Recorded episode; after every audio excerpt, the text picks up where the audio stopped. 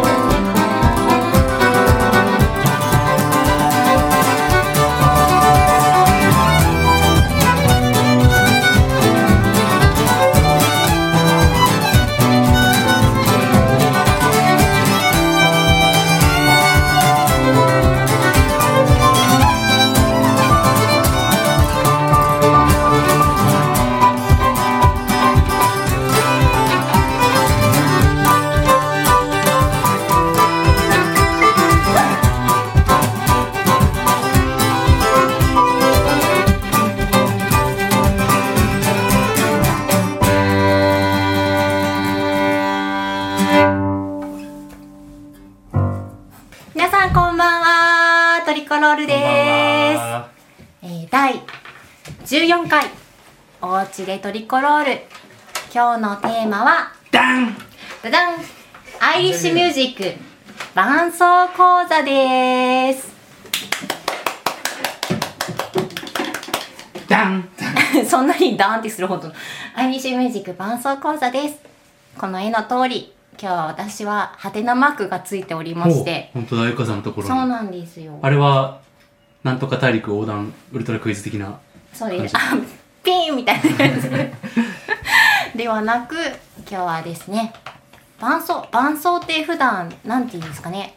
伴奏っていう言葉を聞くと、ちょっと裏って感じがしますけども、ね、なんかメロディーが週で、伴奏が裏みたいな感じがするかと思いますが、アイリッシュミュージックって私の中で、両方主役みたいな感じで、今日はちょっと伴奏について語ったり語ったり語ったりなるほど。聞いたりしたいとまあバンド普通のあのロックバンド編成でいうベースとドラムの話みたいな感じですね。うん。まあ極めてアイリッシュ音楽の中で伴奏ってポジションはあのとっても、まあ、裏方的存在な、あのー話です。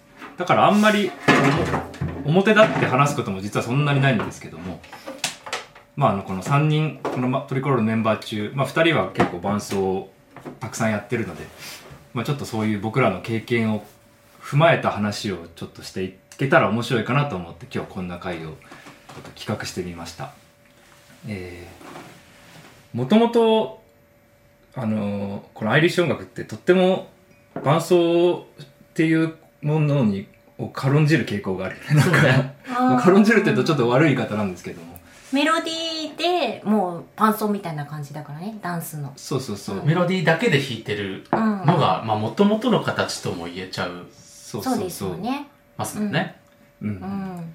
まあこうアイリッシュ音楽を始めてもう20年ぐらい経っちゃうのかなって思うんですけども結構そうやってなんか「君まだギターやってんの?」みたいな空気でたまに昔はよく見られてたりもしたんですけどほギター以外に何かできるの？って言われた時に「うーんバンジョーとかちょっとできる」って言うけどまあちょっと本当にちょっとなので、まあ、主にギターって言ってると「ああ」って言ってあんまりその後話が振られないみたいな時も まあ昔はよくありました、まあ、ですがそういう境遇にも負けずにこの伴奏楽器をやり続けてるっていうところはあのーなんていうんですかねあの、まあ、ちょっとした経験にもなったかなと思っているので、まあ、ちょっとそんな話をしていきたいと思います。はい。僕派手な伴奏が好きなんですよとっても。う。ん。なるほど。あの派手。これね一番派手派手だそこ聞きたいと僕 12年やって長尾さんが派手な伴奏好きっていう言葉で聞いたの初めてですよ。そうそうでもなんかまあこの派手な話をするのが3人で初めてだそうかもよね。ねまあはうん。結構派手な方向性もいろいろあってまあなんていうんですかね。あの僕は結構あの、まあ、目立ちたがり屋なんですよね基本。なので割とメロディーを、まあ、たまに食っちゃうぐらいあの弾きたくなっちゃうので結構だあの危ないタイプなんですけど。ちょっとこんなの好きっていうのやってみますか。おいいじゃないあら。ギターで。いいじゃないですか。メロディーを弾くってことですか？そうそうそう。楽器を片付けてしまう僕ね僕らの友人の某 K さんというハーモニカを吹く人が僕らの演奏を聞いて長尾くんがゆかさんの伴奏してるみあ違うそれは合ってんだゆかさんが長尾くんの伴奏してるみたいに見えたわ。って言ってたそうそうそうそう。まあ、逆にだけど、ゆかさんは結構、あの、性格としては結構その伴奏気質というか、まあそうなの？派手好きではあでも洋服は派手な好きなんだけど。こなんですかねあのなんか音楽をやってる時に、はい。みんなそのミュージシャンの周りがいるけどその喋る時の雰囲気も音楽に出ると思ってるんですけど私あんまり喋りたくないんですよ、でもなんか「イエーイやってやろうぜ!」みたいな感じの人が伴奏にいるから。そうなんですよね。そこもきっと皆さん意外と思われる方もねいっぱいいると思う長尾さん喋らないと思われてるよ。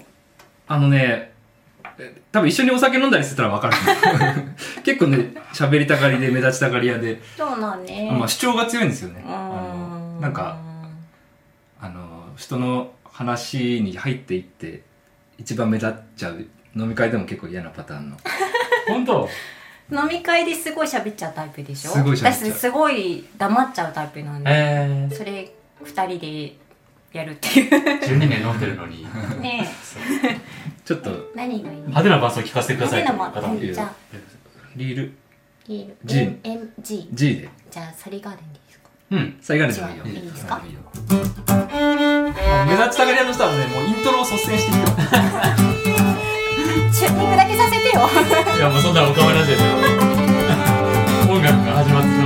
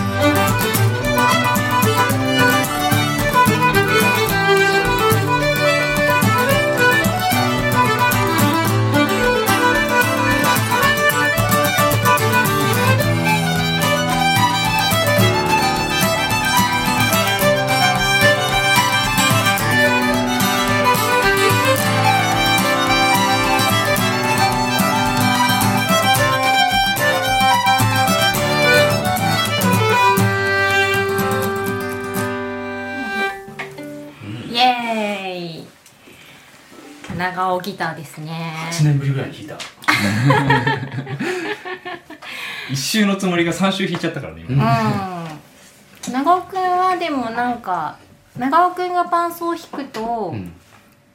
ついていこうって気持ちになる。ほう。ん。なんか私もう面白そうな話じゃない。ですかちょっと聞かせてくださいよ。そうだね。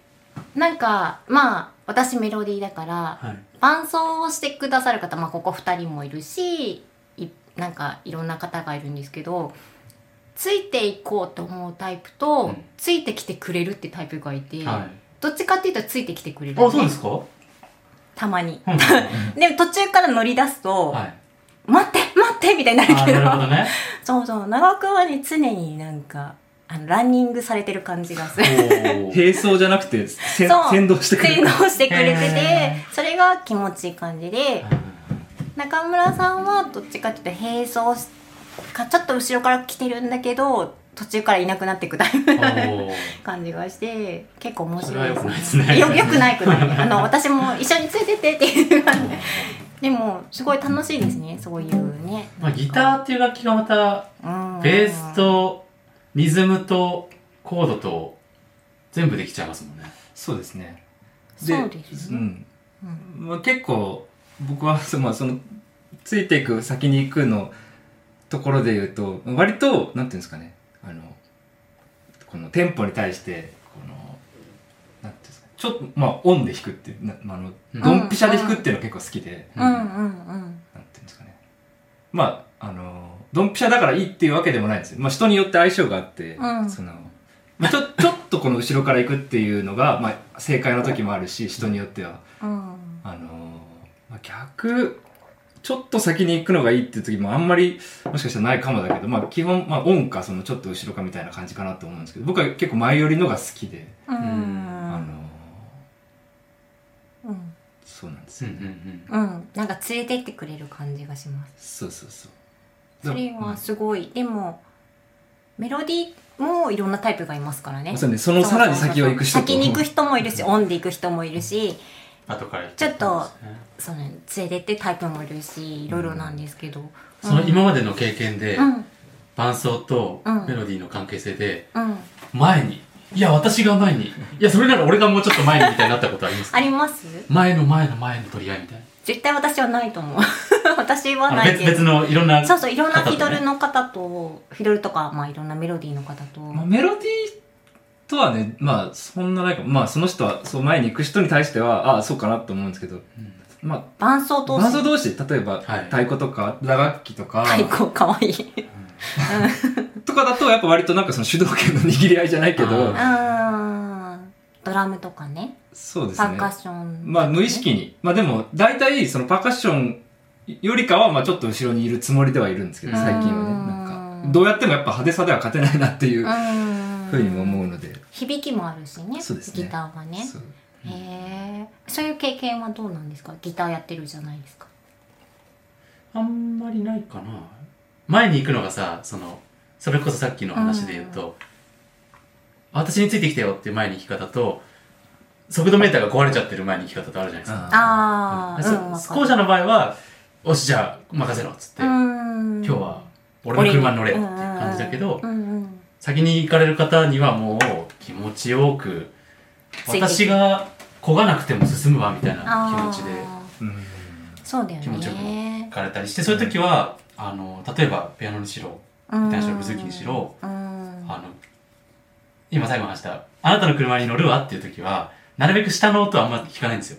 なるほどね。下の音って不思議でベースでちょっと重たくなるかららそれをなるべく出さないで面でこをついていく感じうんうん。うんうんうにしたりしてる、うんへえあれなんですよなんかきちょっとでもちょっとギターやっててジレンマはやっぱその低音のところはちょっと後ろにいたいんだけど高音のところはちょっと前にいたいみたいな。うん。でもギター一つの楽器だからそれがなかなか分離しづらいっていうのが結構でもなんか弾く時上から弾くから低音は先に出るじゃん。まあそうだね。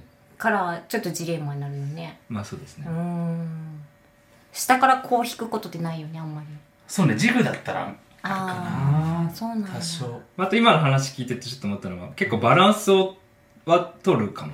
あの、このえ一緒に演奏してるメンバーの中ですごいはし速い人がいたうら、んうんうん。で遅い人がいなかったらまあちょっと遅いとこにいようかなとか。うんその逆もしっかりみんなすごい結構ゆったりやってゆったりというかそのテンポに対してちょっとのんびりめにやってたら、まあ、ちょっとそのサクサクいこうかなみたいなのはちょっと意識するかもなっていう。あとはさうん。今日は喋りますよ僕ら。いやなんか二人のそういう話聞いたことなくていつも二人我慢してるんだなと思ってるから。話す機会はない。セッションしっかりバンドしっかり両方よりセッションの方がそのうん。ちゃんと周りを見渡して適切なバランスを取るのは間違いないんですけどあのなんて言うんだろううん。さっきその最初ちょっと遠慮し遠慮じゃないけどうん後ろ後ろに行って、ね。だんだうんん。行っちゃうみたいなのがそうなんですけど、今どれぐらいその自分の伴奏がうん。相手に受け入れられているかっていうのを結構観察しながらうん特にセッションはそうだし、うんうん知ら知らない人と、うん初めて会う人とかね。まあ、バンドだともう例えばこのメンバーでやってる時にゆかさんに対してまあ何やってもあのお前とはもう口聞かないとならないわけじゃないですか。そうだね。そうだね。信頼関係があるから、うん。まあ多少初めて例えばやるうん。アレンジでもうんあの、まあ、奇抜なことだったりこっちが主導権握る瞬間があっても大丈夫だなと思ってやるけれど、うん。そうじゃない場合は例えばこれのこの3人に誰か一人加わるだけでも、うんうんうん。伴奏は多分ちょっとスッとなるんです。一そうだね。回様子を見るというか今この人たちによる音楽がどのようなものなんだろうっていうのをうん。観察してからやってる。なんかトリコロールに誰か加わる時って、まあ、メロディーの場合もあるし伴奏の場合もあるけど伴奏の時に結構2人が変わるなっていうのは思います、なんかやっぱその相手の音楽を尊重してうん。やってるなって思うし、うん。メロディーだと私とのねなんかこう尊重し合いみたいな感じだから2人がすごいガッて出てくれてる感じはするんですよね、うん。誰かメロディーが入ると私がおとなしくなるじゃん、うん。だから2人が「そんなことないぜ!」みたいな感じのやってくれてるなって思うし、うん。でもなんか本当あれですよね。伴奏って人との、まあ、コミュニケーションというかすごい大事ですね。うん。うーん。ご質問があ何でしょう？派手な伴奏してるとだんだん意識がメロディーを弾く感じになるのでしょうか？メロディーを弾く？違いますね。あのメロディー弾く時のまあ僕もそのメロディーの人多分いろんなタイプがいるからちょっとわかんないんですけど。うーん。そうですね。まあメロディーを弾いてる時はまあ本当に歌ってる感じですよね。なんかそのメロディーラインを歌ってる感じで。で伴奏で派手な時は、まあ、そのまんまあの、まあ、ちょっと例えが伝わるかどうかわかんないですけどまあドラマバンドでドラムの人がなんかずーっとこのなんていうんですかねうんうんうん。いろんなことやってるみたいな、うん。やっぱあくまでも伴奏は伴奏でいてうんうん伴奏としてかっこいい音を出したいっていう気持ちはあるかも、うん。うん。なんかアイリッシュミュージックってでもメロディーもダンスの伴奏っていう前提があるじゃないですか、そうね。だからなんかこのメロディーを弾いてるっていうよりメロディーの人も伴奏を弾いてるみたいな気持ちがあるからそれになんていうの？コードとかあの和音とかで色をつけてくれてるってイメージが若干あるんだまあ、けど、そうだね、まあ、その色付け僕はどっちかっていうと色付けとうんうん。そのリズムうんうん。の強化が多分伴奏の役割だと思うんですけど僕は割とこのリズム強化の方がちょっとか偏ってるかなっていうタイプで。そうだねそうだでね。色付けの方は逆に割とシンプルなうん。うんうん色付けをするタイプなんですよ、そうなんかそのリズムが出る方と色付けが出る方の両方シンプルな人両方シンプルな方もいるし両方派手な方もいるしそこのバランスがすごい面白くって、メロディー弾いてるとそこがなんかこう楽しいとこではあるけど、まあなんかメロディーの人にとっては好みがあったりする、けど私は全部好きだから、うんでもリズムがね飛び出てるな飛び出しすぎてる方は私はなんかめリズムがあんまりなんていうのドキドキしちゃうから、うんあれなんですけど面白いなって思います。そのリズムと色付けうんっていうのがわあの、うん、ギターとかブズーキの面白さだなってううんん。思うんですけど。皆さんお楽しみいただけておりますでしょうか？そうね。僕らは結構楽しんでお話ししてますよ。でちょっと中村君の伴奏パターンそうもしましょう、はい。ピアノでやるか中村さん別に両方やってみようかそうね何の曲にしましょうかね。このピアノ面白いですね。どのとこに「し」って貼ってあるんです？か 間違えてる。これ引っ掛け問題。僕のためにこれ用意してくれてありがとうございます。ごめんなさいいやいえや。気がついてなかった。これどうですね？どうですね？それねすいません。カタカナで「し」って書いてますねジグにしてみる？なんか。自分にしてみようか。なんか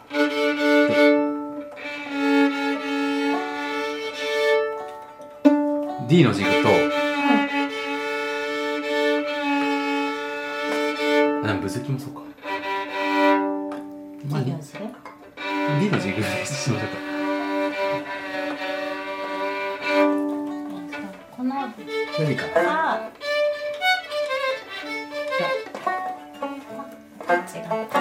の後普通のメジャーレベルで普通のメジャーなの。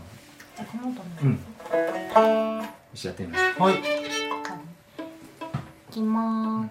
ワン、ツー「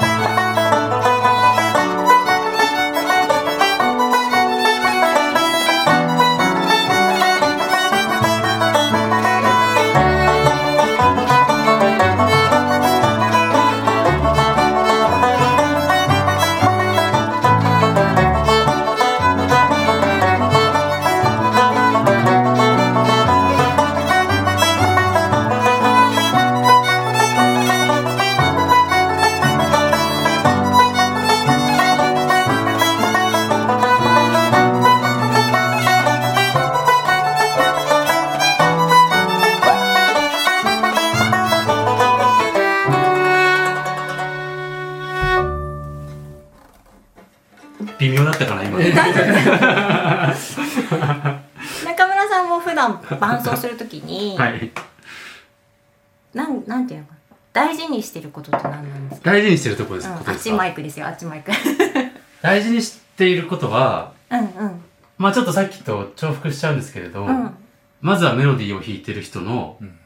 あのペースと響きをうそのさゆかさんのボキャブラリーをお借りすると尊重するってうんうん。うんいうのはまさにそうだなと思って、よく聞こえるようにこっちもひ弾く。うんうんうんうん音量とかもねいろいろ、ね、音量も調節されてるよね。この音域音の高さも、音量も音の伸ばし加減も。うんうんうんギターの時なんかはちょっとここで触れて響きすぎないようにしたりして、うんうんうんで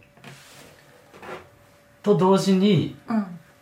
えっ、となんかそのリズム側としての小気味良さみたいな、うん。そのあ派手なパターンとか打ち出さなくても、なんかその2つの細かいリズムがいい感じに噛み合うと小気味良いじゃないですか。タッタッタカタッタみたいな、うんうんそういう立体感みたいなリズムをうん出したいなと割と常々思っていてうんうんでそういうのはギターよりプズキとかピアノの方が出しやすい、うんうんなんとなくギでギターは結構強く出ちゃうギター結構やっぱベース音があ頭に来たくなったりしてあできることがちょっと限られてきたりうんうん。強調するときになんていうか強調しすぎまあ僕のテクニックもあるんですけど、強調になっちゃうなってていうか、うん。うん。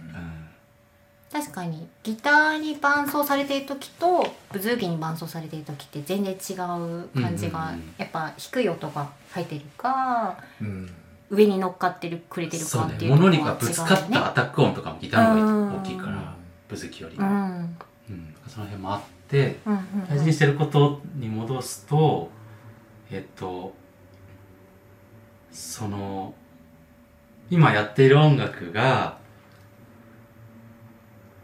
どんな風に進んでい進んでいったり広がったりしていったらいいかっていうのをうん。多少やっぱり僕もコントロールしたくなるというコントロールっていうか提案したくなるというか、そのあまり何も起こらないポジティブな意味でこう一定の気持ちよさ一定のテンションで弾けることが今大事か、なんていうかあの音楽がこう例えば聴いてる人がいるコンサートの場合何かやっぱ訴えかけたくなって、うんうん。それが押すのか弾くのかは別両方あるあのいろんなやり方があるけれど、うん。音楽をその伴奏によって動かしていく。うん。うんこっち行ってみたらうん。戻ってきた時に、うん。あ戻ってきたねって安心できるよなとか、うんうん。それは音量だったり和音だの進行だったり。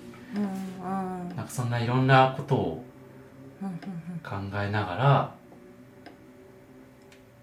伴奏してるよ。うんなるほどね。なアイリッシュ音楽って、アイルランド音楽ってメロディーは決まったものがある程度あって、それをちょっとこう崩したりとかいろいろあの装飾をつけたりノリが違ったりとかで個性が出るんですけど伴奏ってゼロじゃん。うん。何もない。なくてもいい。そうなくてもいいっていう音楽なので伴奏ってその後についてくるものだから極論すごい個性が出る。うんうんメロディーよりも個性が出ると思ってて結構その例えばアイルランド音楽って同じメロディーを3回繰り返すんですけどその伴奏の付け方でこのメロディーの持っていき方が全然変わるうん。からそれは私はそれに乗っかって楽しみたいなって思ってて、うんうん。なんかそのみんなのそのコードの付け方とかノリの付け方とか。ノリはね結構みんな合わせもちろん合わせてくれるんですけど面白いなと思ってるんですけど。トイコロールのレパートリーで言うと、うんうん。あのご存知の方は思い浮かべていただけたら思い浮かべられたら嬉しいんですけど「アニバーサリー」っていう曲のんうん1曲目の2周目の B のメロディーで長尾さんが割と高いとこでこう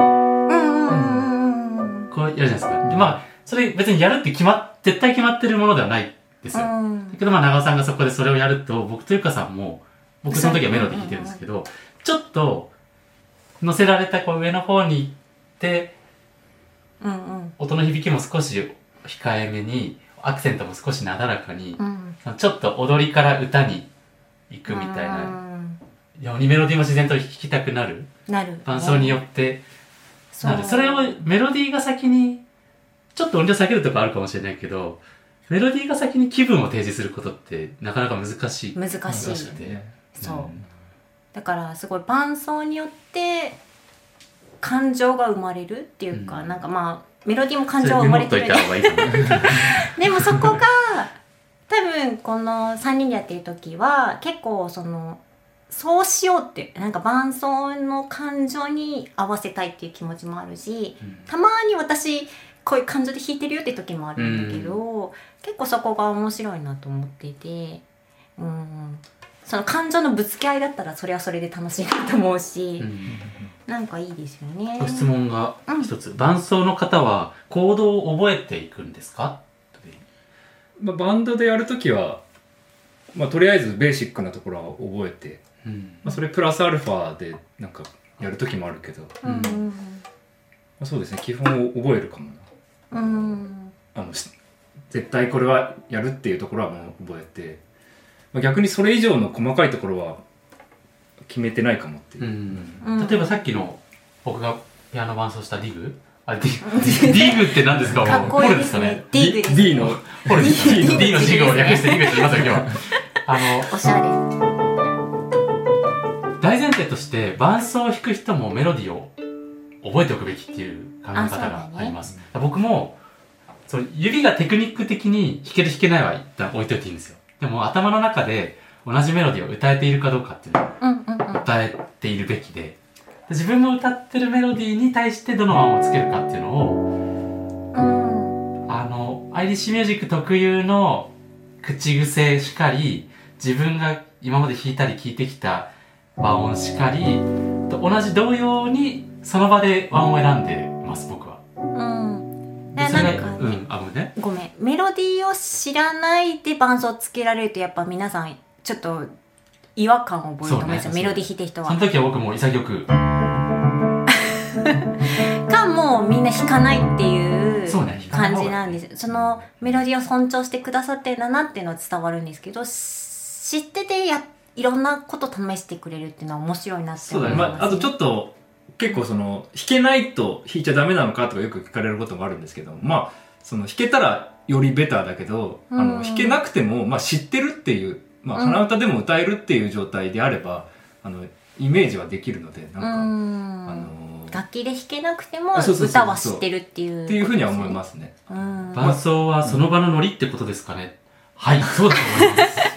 でもそれがメロディーの人まあまあいろいろメロディーの人もいろいろいるんであれなんですけど楽しいって思う方もいっぱいいるしそうですね。あの、なんかさっきの質問、僕あの、覚えるんですかで覚えますって言ったんだけど、うんあの、セッションだったら、まあ、アイリッシュの曲の中で、あの、明らかにここはもうこのコードだよねっていう曲が結構あるんですよ。うんういうとこはもう覚えるし、なんだけど、例えば、さっきやったジグとかは、ぶっちゃけ何でも当てはまる曲なので、うんうんあの、覚えるところはもう本当に、何やってもいだ結構当てはまるから、うんうんあの、そんなにこれ、この曲でこれやるっていうのはないかもっていうのが、そうだね一つの答え。なんか次の質問時間を積み重ね積み重ねながらあうんの呼吸になっていったんですねって話はこれねあの多分音楽じゃなくて関係性だと思います私。うんなんかあのアイリッシュ音楽ってまあなんだろうまあ音楽なんですけど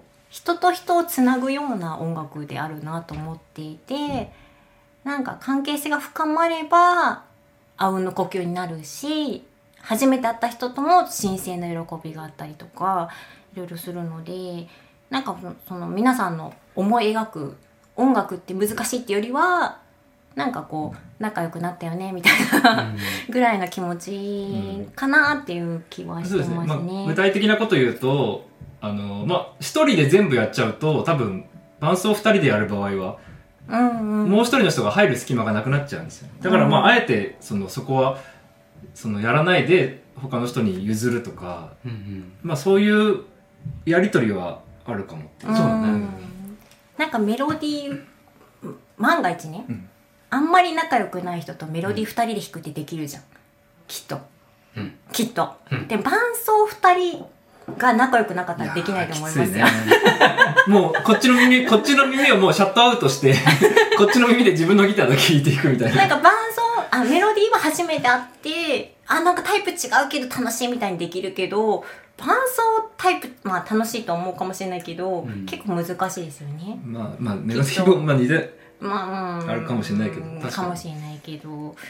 そういう時にこうんうん。う楽器によってあの逃げ道を作りやすい楽器とそうじゃない楽器があるというか。うん、うん。あのあります、ギター結構逃げ道難しいんですよ。そうですね。例えばピアノとかだとちょっともう上の方とか、うん。うん。うんあの不思議なもので音楽その下の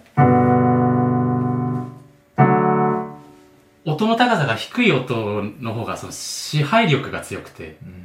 うん。うん。そっちはもう任せて上に行うんうん。って、で曲すごく具体的で極端な例なんですけどあの G の曲で僕が G をポーンって頭で弾くとしますよね。でもう一人の伴奏の人が e マイナーをポーンって弾くとかなりなんか、まあ、同じ楽器で弾くと e マイナーになっちゃうんだけど、うん。ちょっとぶつかるんだけどうん。一人が e マイナーポーンって弾いてる時に上で G だけ弾いててもなんか大丈夫なんですよ。そういう起こりうる事故が事故にならない工夫は結構してるなるほどね、結構これ中村君ブズーキでやるときは割と2パターンあるんじゃない？なんか一人でブズーキやるときと、うんうんギターの人とブズーキやるときは結構うん。そうだね。違うみたいな。うん。長尾さんとブズーキー弾く時のが楽しいです。なんか二人はねあのそのねもう12年経ちますけど、はい。ずっと仲良しなんでそれがトリコロの秘訣かなって思ってるん僕ねですけど、長尾さんとの伴奏コンビネーションはねあのまあ、他のバンドでもやってるしね、東京の宝だと今狭めただいぶうんいやだからねなんかどっちも伴奏できるし、うん。なんかその二人でも伴奏できるしっていうのはなかなかなかなかですよ、うん。なかなかの相性だと思います。あうんの呼吸ですあと2人のタイプが違うっていうのは思います、うん。なんかそれぞれの良さが全然違って、うん。それを2人が尊重し合っているというかっていうのをすごい言うとなんかちょっと恥ずかしい気持ちになりますけど。まあでもね褒められてますあのさっきの下か上かの話をした時に僕上がねとっても苦手で最近いろいろこう開発してるんだけどまああのどっちかっていうとやっぱしあの下にいることが多くてうんうん。で結構ブズーキとギターでやるときはまあ結構その割と役割分担ははっきりしてるから、うんううんん。なんか例えばさあのあのうん。世界何？なんかさ、はい。あえっとなんだっけな。D のモーダルのなんかジグかなんか、モーダルの？さっきやろうとしたサビリルダダダそうそれとかでさブズーキでやってもらって。俺もあのイリアンタイプのドローン状態。ひたすら D を弾いてるっていうのでちょっと。ちょっと。うん大丈夫この今何にも打ち合わせしてない状態であのいやちょっとやってみるっていううん実験的な。で僕はあくまで伴奏をやるねじゃあメロディーいかず、うん。うん。私がメロディー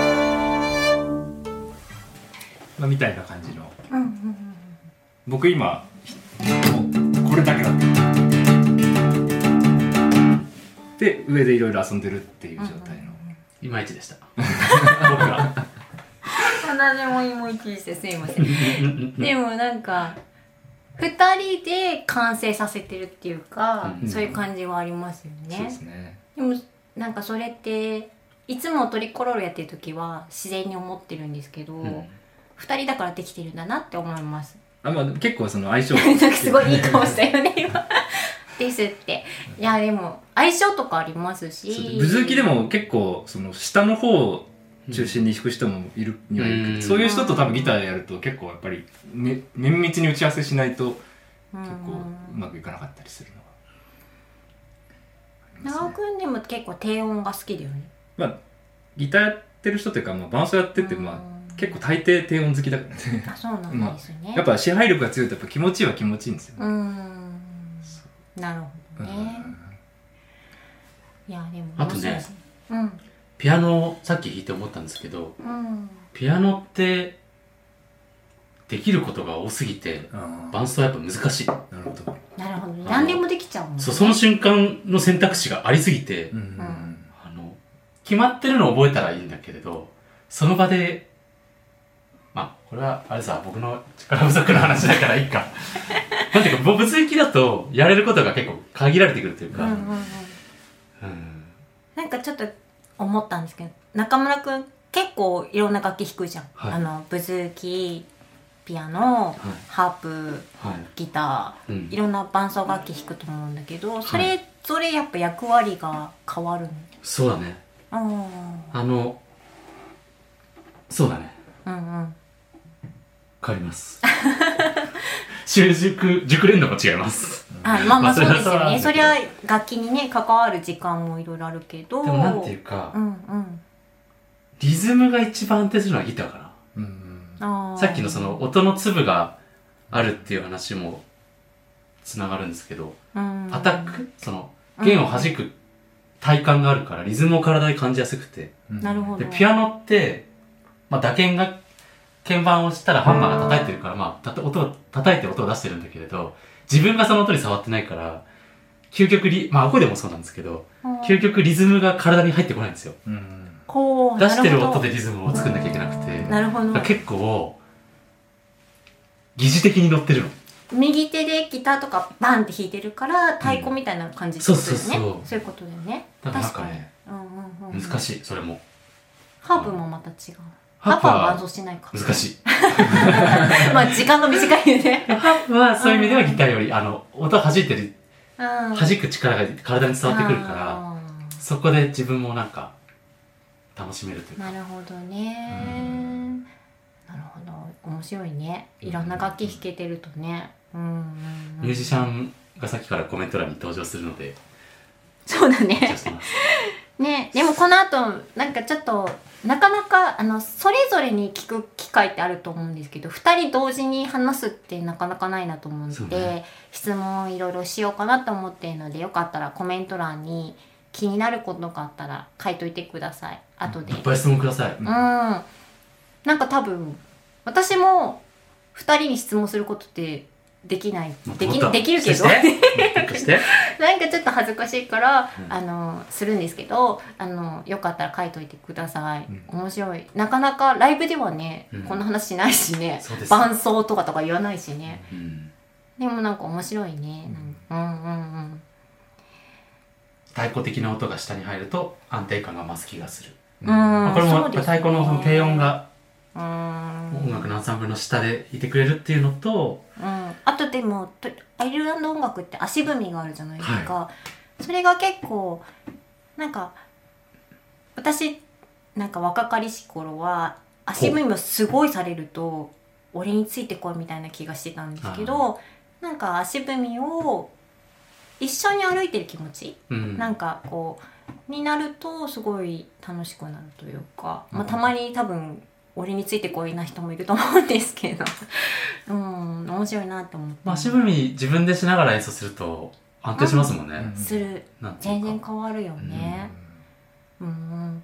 なんか足踏みを揃えてメロディーはその上で遊んでるみたいな。うんなんかそのメロディーのノリが違っても足踏みが一緒にこう歩いていってたら楽しいみたいなとこありません？私だけ？そうだね。うん。うんうん。結構そのメロディーの人がすっごいリズムが忠実よりかはうんうんなんか結構ブレながら弾いてる方がノリは結構出たりするような気がして。うん。でそういう時に下がすごい安定した足踏みがあるとはあ。なんかノリはすごい盛り上がってきた時にやっぱちょっと速くなるとかそういうのも含めて。でもなんかそのちゃんと引き戻せるその人であったらうんなんかそういう方が俺は好きななるほどね。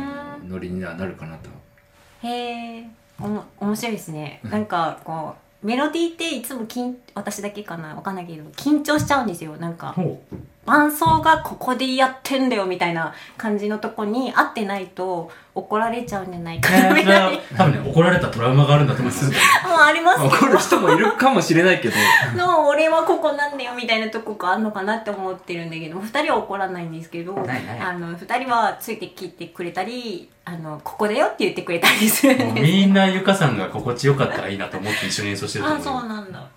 でもそれって伴奏の人にとっうてんストレスにならないんですか？なんだなんだなんないんだ。うん。ならないの？えっと何が？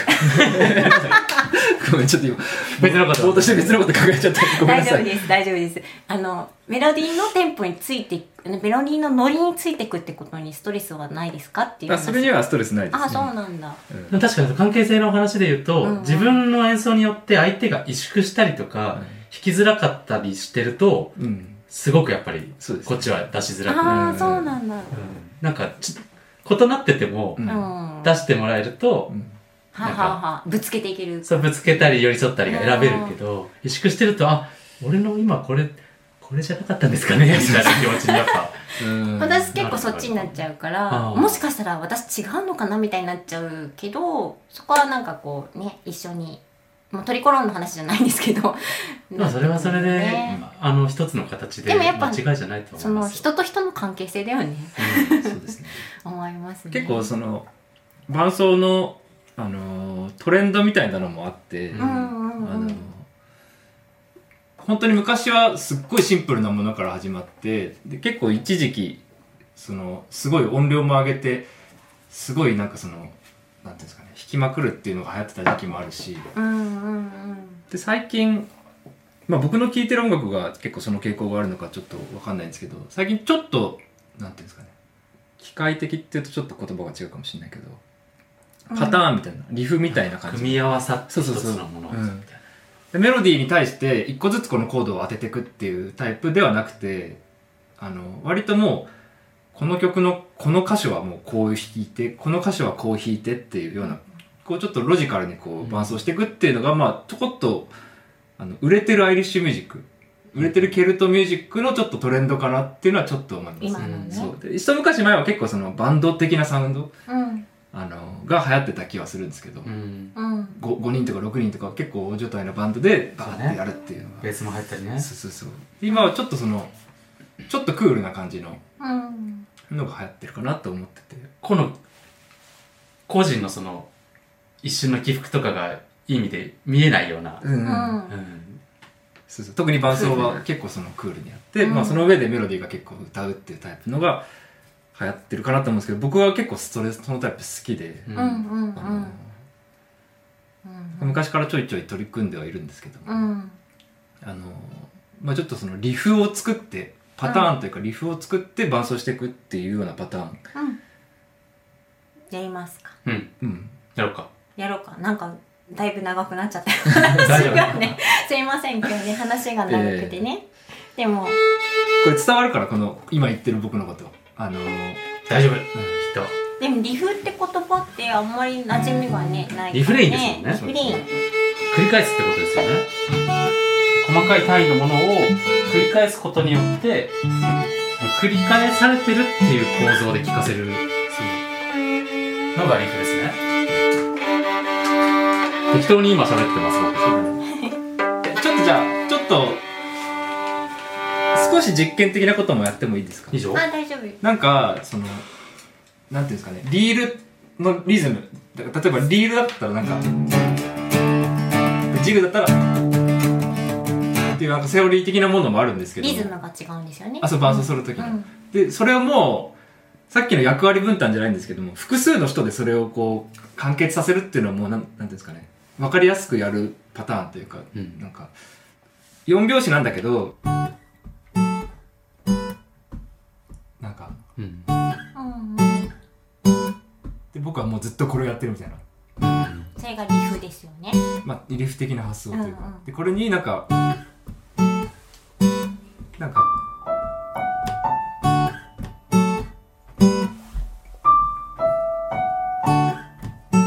違う違う違うリルでもリールだと早いからちょっと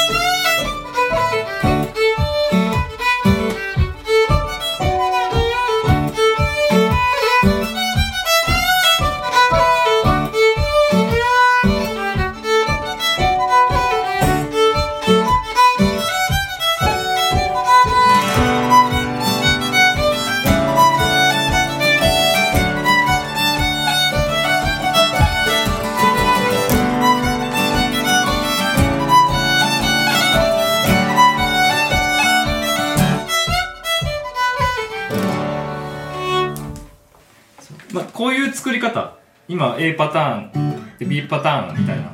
その2パターンでを組み合わせてやっていく。多分それが2パターンなのか4パターンなのかとかいろいろ多分人によって違うと思うんですけど結構そういう作り方が流行ってて、まあ僕の中で今すごい流行ってるというか。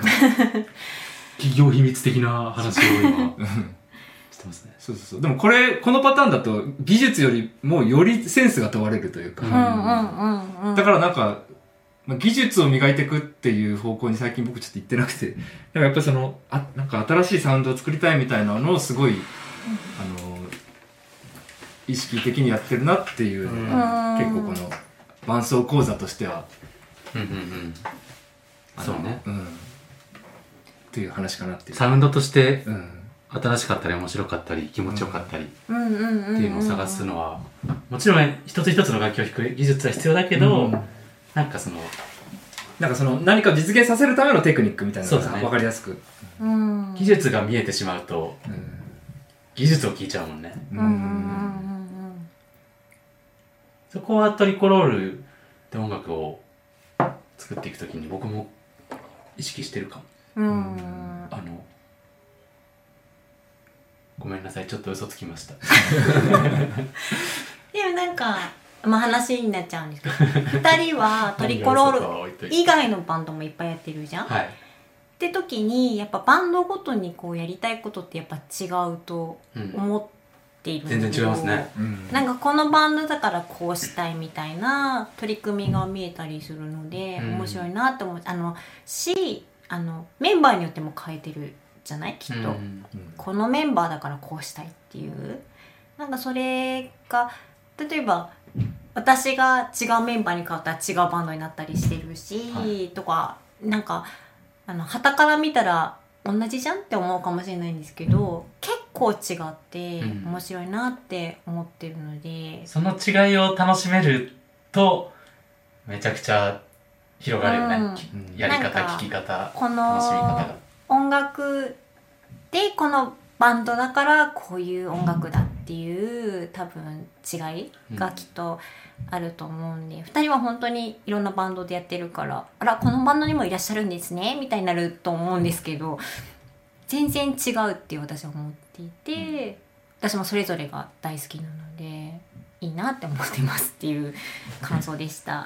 質問一つまたいただいて、えっと私はバンドを組んで間もないのですが、はいまあギターを弾いてる方なんですね。フィドルとアコーディオンに挟まれてギターを弾いてると幸せすぎてふわーってなります。中尾さんが今真ん中にいる状態まだまだ弾き方を変えたりなどの楽しむ余裕はないのですが初心者ビギナーが気をつけた方がいいことは何でしょうか？うーん。二人の音をよく聞くこと。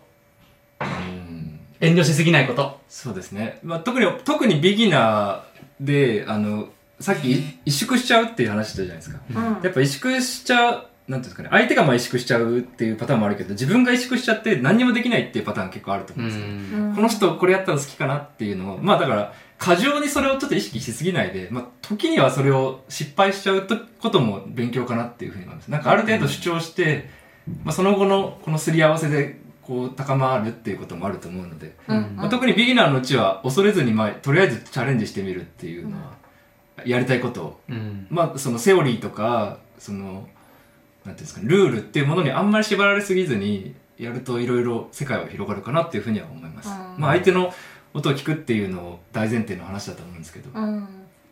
その上で自分がやりたいことっていうのを結構、あの、見つけていって、その、うん。バンドだとね、セッションでやると結構あれだけど、バンドだとそういうのを挑戦できる場ではあると思うので、なんかメロディーとしても伴奏の人が楽しんでそれをやってくれてるみたいなのって嬉しいじゃないですか、なんか伴奏されてるっていうよりはなんかその人も同じような感じで挑戦してくれてるっていうのは嬉しいので結構そこ大事ですよね。そうですね。伴奏って言葉がなんかさ伴奏じゃん、うん。なんていうのかな。っていう伴奏じゃないんですよねなんかわた私たちの中では。うーん何を食べるかじゃなくて？え何誰と食べるかってことですね。全然わかんなかった。うん。あとはそのセッションじゃなくてそのバンド？同じメンバーとアンサンブルを作る時はよりそれができるなっていうのがあの聞いてみる？うん。今のってどうでどうでしたとかうん。なんか思ったことを言ってもらうっていうのはうん。同じメンバーとやってるからできることかなとうん思います。うん思います。私メロディーやっててあら私どっかしらって消極的になってもしかしたら私伴奏の方が上手にできるかもと思ったけど伴奏を弾いててもあらどっかしらって思うから、あー。性格なんですよね。だからなんか伴奏やってるからちょっと控えてるとかじゃなくて、うん。きっとそれぞれのどれやってても多分同じ性格ですよ。あとはその楽器をやっていくことで、その音楽をしてる時の性格がちょっと変わっていったりはする。うんするかもね。うん。なんていうか、その楽器の魅力というか、その楽器のできることうん。うんがやっぱり違うじゃない、そうですね。そうだね。うん。それによって、ちょっとうん。性格が作られるというか。うん2人は結構伴奏もメロディーも弾いてるから私のトリコロールが20周年ぐらいになったら私が伴奏するっていうのが目標です。フライング V で、ええそうですね。リードじゃなくて。フライング V ぐらいしか持ってないんで伴奏できない。でもね、いいと思いますよ。この間、ホメリでね、前回マンドリンうん確かにチャレンジしたのすごく僕、うん。気分変わりますねそうなんかちっちゃいさアイリッシュハープとか膝乗りの。とかねそうなんそれも多分なんか遠慮しちゃうんででもなんかこう関係性としてやっぱ伴奏して変わるじゃないですか。だから面白いなと思って、もうなんかここにサンプラーとか置いてなんかこうやってやってるとか。こうやって？こうやって？こうやって？すごい心から変えたいと思いますそれ立ち位置でも変えてみて。あいいかもしれない。いやもうなんかセンターじゃんけんみたいに毎回したいぐらいの気持ちで。今度それやってみセンターの人が基本進行するっていう。こんにちはトリコロですっていうのをその人がやるっていうのがいいですそれも楽しいですね。うん。二人はできるよ。できるよ真ん中って大変だよ真ん中大変だよ。僕真ん中だったらもう、極端に視野が狭くなるね。そうなんです。そうなんですよ。そううん。わかります。もう全部を見なきゃいけなくなるからね。そうなんです。そうなんですよ。ちょちょっとさあの細かい話だけど真ん中でもちょっとへっこんでるというけどさ真ん中のちょっと前に出たら本当に大変だよね。うん。だから歌の人とか自分がもうフロントのセンターで一番前でセンターが一番大変だよねやっぱライブとか見に行って歌の人がね全てを僕が責任持ちますみたいなの見ると、うん。偉いなと思って泣きそうになりますけど。そう。じゃあ立ち位置じゃんけんでもね今後しましょう。ねいいですねいいですよ。いつでもしましょいつも本当あうりがとうございます。りじゃあそんなゆかさん。おかげで伸びるんだね。ゆかさんからえっとちょっとお知らせを。あははい。はい、はい、トリコロール。えー、12月結構いろいろね演ありますね。奏がありますね。まず12月の4日土曜日に、えートリコロールと千キ屋ということで久しぶりにあの埼玉の千キ屋さんで演奏します。とかお知らせしたんですけどこちらは完売してました。あそうでした。そうハープの松岡里香さんとやります。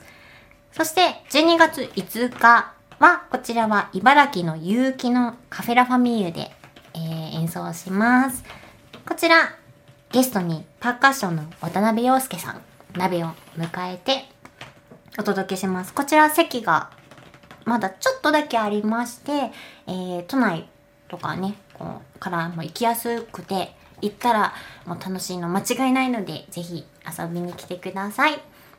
あと12月はあれですね千葉の松戸でクリスマス。はーい25日に演奏します。こちらあんまりまだ告知してないんですけどもあのゲストにあのトリコロールのアルバム「歌う日々に」えーゲスト参加してくれた、えーザ・夏休みバンドの中川りささんが、えー参加してくださいます、えー松戸の場所はどこでしたっけ？隠居屋さんというスペースなんですけどまあウェブサイトにトリコロのウェブサイトにはい。載せております。はい。まだあんまりねちょっとお知らせ進めてできてないんですけど予約は開始されてます。はい。ぜひぜひ。あとはおうちでトリコロールの次回その次回が、えっと12月のえー29 9 9日のお昼、ま、おそらく2時ぐらいから。まあ平日ですけれども、年末ですしね。冬休みですし、やりたいと思ってます。夜しか見れないよっていう方はアーカイブを見ていただけたら そうですね。もうトリコロおうちでトリコロールもだいぶね長らく経ちましたし、ね。なんとねインスタを始めて1年経ちますよ12月になれば。いつも更新ありがとうございます。はーい。インスタをねやってみようみたいな感じでやりましたが、皆さん見ていただき本当ありがとうございます。トリコロールの情報はインスタもありますし Twitter、Facebook そしてウェブサイトもありますのでいろいろ皆さん情報をキャッチしていただけたらと思います。来年は13周年ですよ。おー。13って言いづ言いづらいです13ね周年。30s さそうですね。30s なんかいろいろやりましょう。あそして1月のあそうだ。8日新年明けましておめでとうはまた関西からココペリーナがやってきまして、えー、下北沢のホフォーティで対バンライブをします。こちら同世代ライブということで。そう去年いや今年か。今年のお正月はそ企画してたんですけどコロナで、うん、あのー彼らが来れなくてあの僕らだけでやったんですけど。コロナでっていうかまあこのご時世でってことですね。緊急事態宣言中だったので、関西から来れなくて、で毎年やっててもう7回目。そうなんです、うん。今年7回目だったんだけど中止されたので。だから来年7回目を、そうです。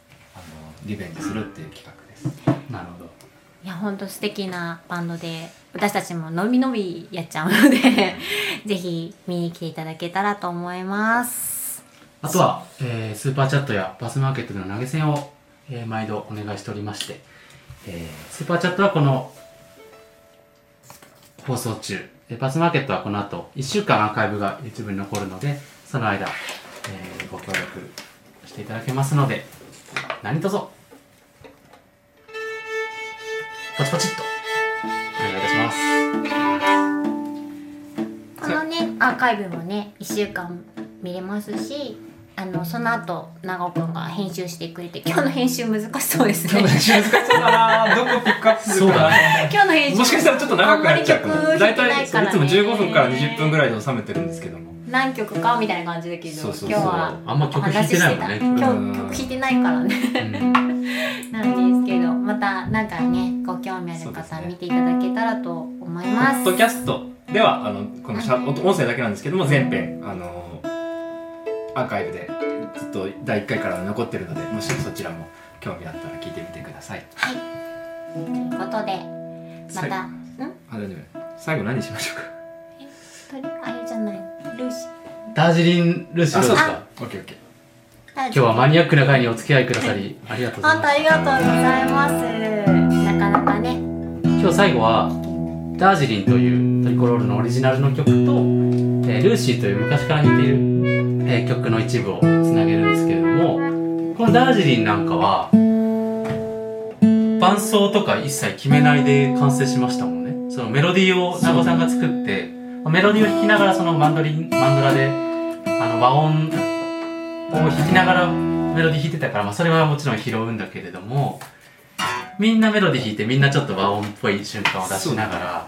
そうなんです。和音っぽいメロディーみたいな。うんうんうん。うんあとこう伴奏者がいない感じだね。うん。なんか B パートは私のコンサーティーナのボタンがそのメロディーを弾く音がなくてうん。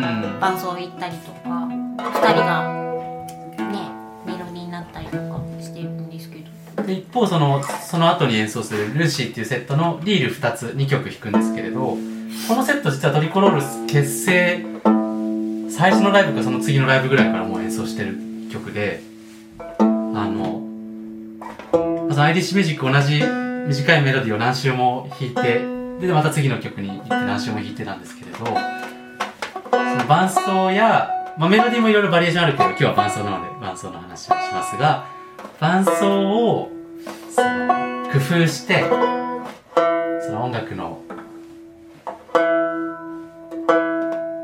ロックンロールですよ。その ロックユーするためのあの出したり弾いたり。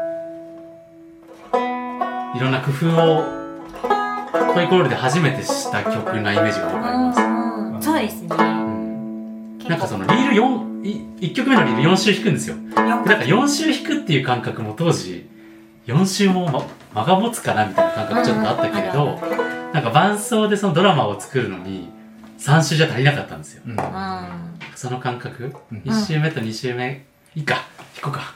こうか。え後半のさ曲であの長いパターンの覚えてる？あれ二人でやり合うやり合うじゃないあのあれあれする、うん。あれする。あの後半のさ。あの私があれあれか。あのバンタンスとリールの間にそれやってたのか。じゃああの最後のリールの。あえそれあれでしょ？あれでしょ鍋の時でしょ？あそれいいじゃん。に2やって？うんうん。1やってたっけ？2やって。2やって？